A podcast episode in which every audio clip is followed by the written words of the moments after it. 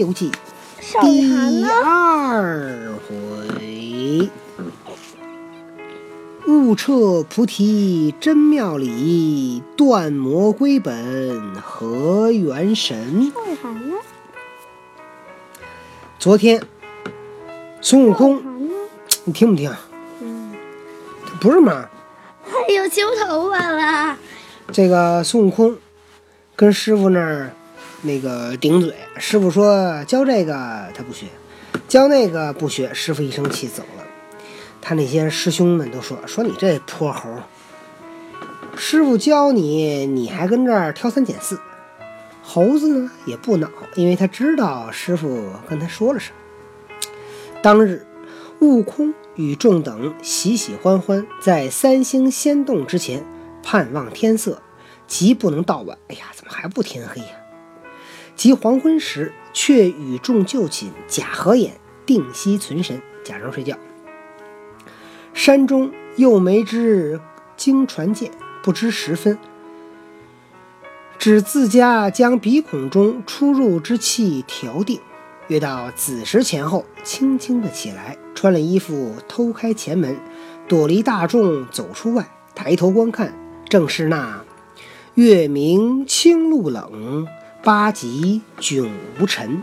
深夜幽禽宿，源头水流坟。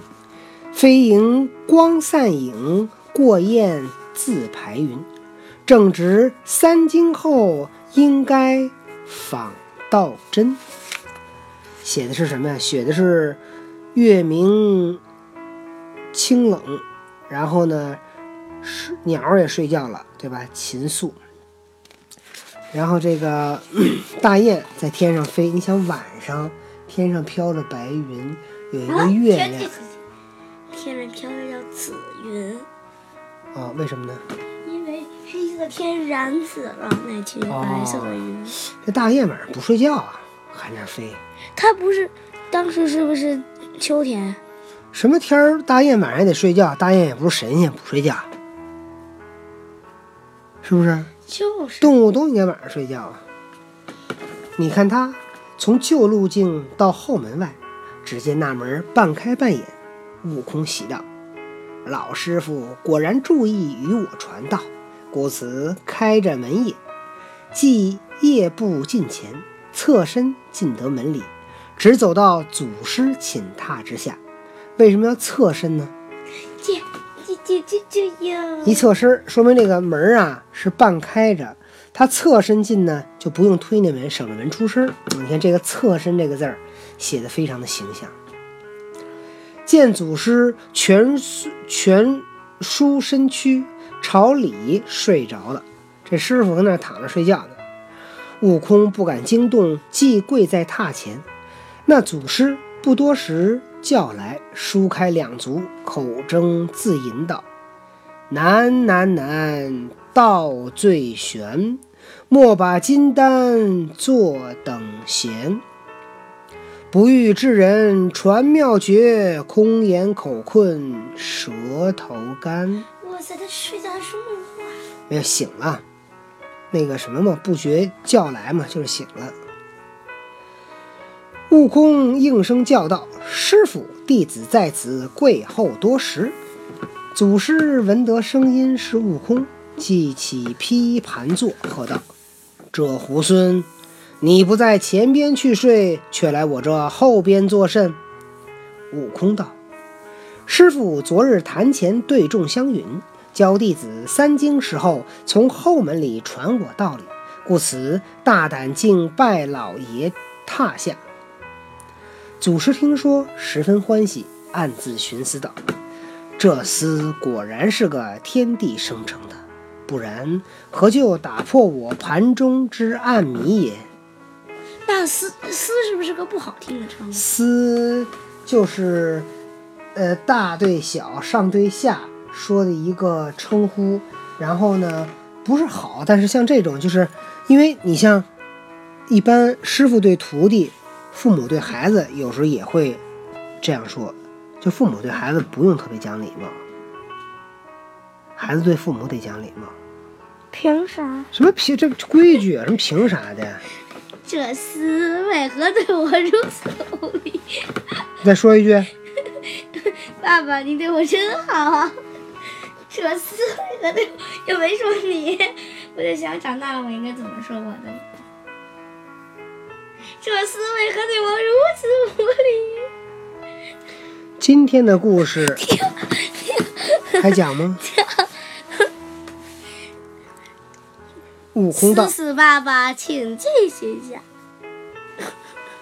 丝儿丝儿很好听的，我没说那个丝，：“你呀、这没礼貌，都录进去了，别的小朋友一听，这多多姐姐的是土豆，丝的丝。多多姐姐跟爸爸说话就这么没礼貌，我说是土豆丝儿的丝儿，你才土豆儿土丝儿的丝儿。你才土豆呢。”悟空道：“此间更无六耳，只只弟子一人，望师傅大舍慈悲，传于我长生之道吧，永不忘恩。”祖师道：“你今有缘，我亦喜说。既识得盘中暗谜，你近前来仔细听之，当传于你长生之妙道也。”师傅把这个长生的口诀教给他了。悟空叩头谢了，洗耳用心，跪于榻前。祖师云：“仔细听啊，长生秘诀啊，听着，显密圆通真妙诀，悉修性命无他说。都来总是精气神，紧固牢藏修泄修漏泄，修漏泄体中藏。汝受五道，汝寿五传道自昌。口诀记来多有益，摒除邪欲得清凉，得清凉光皎洁，好像丹阳赏明月。月藏玉兔日藏乌，自有龟蛇相盘结，相盘结性命坚，却能火里种金莲。攒足五行颠倒用，功完随作佛和仙。也不知道念完这个能不能长寿。此时说破根源，悟空心灵福至，切切记了口诀，对祖师拜谢深恩，即出后门观看。但见东方天色微疏白，西路金光大显明。依旧路转到前门，轻轻地推开进去，坐在原寝之处，故将床铺摇响道：“天光了，天光了，起！”叫大家起床呢。那大众还正睡嘞，不知悟空已得了好事，当日起来打混，暗暗维持，子前午后自以调息。他这个一宿没睡觉，就跟那儿练功了。结果呢，他这个就哎呀，白天犯困，他跟那儿忍着，到了午后，呃，慢慢慢慢调整好了。却早过了三年，祖师复登宝座，与众说法，谈的是公案比语，论的是外相包皮。忽问悟空何在？悟空近前跪下，弟子有。祖师道：“你这一向修些什么道来？”悟空道：“弟子近来法性颇通，根源意见坚固矣。”祖师道：“你既通法性，会得根源，以助神体，却只是防备着三灾利害。”他告诉悟空要防三灾。悟空听说，沉吟良久，道：“师傅之言谬矣。我常闻道高德隆，与天同寿，水火既济，百病不生，却怎么有个三灾利害？什么叫谬矣呀、师傅说错了。祖师道：“此乃非常之道，夺天地之造化，亲日月之玄机。丹成之后，鬼神难容。虽驻颜益寿，但到了五百年后，天降雷灾打你，需要见性明心，预先躲避，躲得过寿与天齐，躲不过就此绝命。在五百年后，天降火灾烧你，这火不是天火，亦不是凡火，唤作阴火。自本身涌泉穴下烧起，直透泥元宫，五脏成灰，四肢皆朽，把千年苦行俱为虚幻。再五百年，又将风灾吹你。这风不是东西南北风，东南西北风，不是和煦金朔风，亦不是花柳松竹风，唤作避风。从信门中吹入六六腑，过丹田，穿九窍，骨肉消疏，其身自解，所以都要躲过。师傅说有三灾，哪三灾呢？就是虽然孙悟空练成了这个神功，但是就是这个驻颜益寿。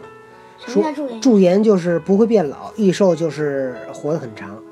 到五百年以后，天降雷灾打你，咔打一雷，然后如果你躲得过，就能够跟天寿与天齐；躲不过，就当时的被劈死了。在寿天齐什么意思？就就是跟天一样的寿命，天有多少年，你就有多少年，这叫寿天齐。寿是寿命的寿。再过五百年，天降火灾烧你，这火不是天火，也不是凡火，叫阴火。这火从涌泉穴下烧起，从脚底下烧，然后呢，一直往上烧，五脏成灰，把肚子里点东西都烧成灰，四肢皆朽，胳膊都烧成烧成木棍儿，千年修行俱为虚幻，这功都白练了。这是五百年、一千年了。再过五百年，降风灾吹你。这风呢，不是普通的风，叫避风。避风就是那个飓风、大风，从囟门中吹入六腑。什么叫囟门呢？小孩的脑袋这儿，小时候在长的过程中，这个位置哈、这儿有一个叫囟门，这个地儿呢就刚生下来小孩这儿软的，这个骨头头骨这儿没有完全闭上。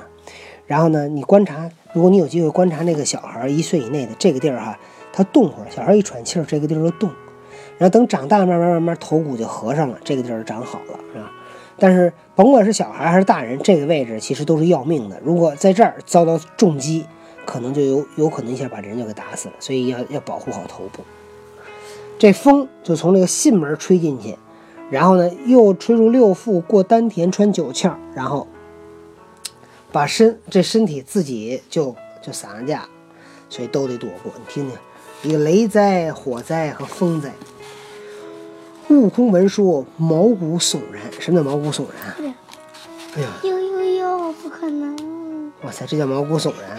是这样的，先手还没有人，师傅呦呦呦，不可能才怪。然后呢，即叩头礼拜道，嗯，万望老爷垂悯，传于躲避三灾之法，到底不敢忘恩。求师傅教他怎么办？祖师道：“此亦无难，只是你与他人不同，故传不得。你跟别人不一样，不能传给你。”悟空道：“我也头圆顶天，足方履地，一般有九窍四肢，五脏六腑，何以比人不同？我不跟人一样吗？”祖师道：“你虽然像人，却比人少腮。人都是这样的，猴子这样的，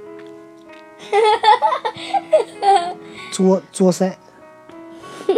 他来自悟空伸手一摸，啊，这样的，原来那猴子孤拐面，凹脸尖嘴。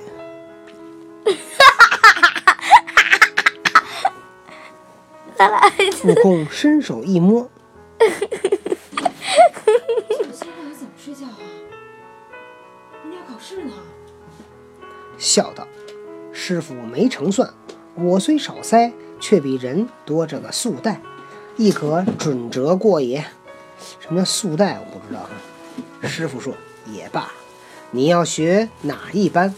有一般天罡术，该三十六般变化；有一般地煞术，该七十二般变化。”悟空道：“弟子愿多礼捞魔，学一个地煞变化吧。”祖师道：“既如此，上前来，传与你口诀。”遂附耳低言，不知说了些什么妙法。这猴王也是他一窍通时百窍通，当时习了口诀，自修自练，将七十二般变化都学成了。所以师傅先教了他授予天齐，接着又教了他七十二变。那么师傅还教了他什么神功呢？咱们明天再什么问题？就是他那个学个地宫，地那什么就是七十二地煞变，嗯地煞就七十二变。嗯，那天呢？天罡三十六变，太少。所以他挑那他挑那多的学。那猪八戒肯定就是天罡。对，猪八戒是三十六变是吧？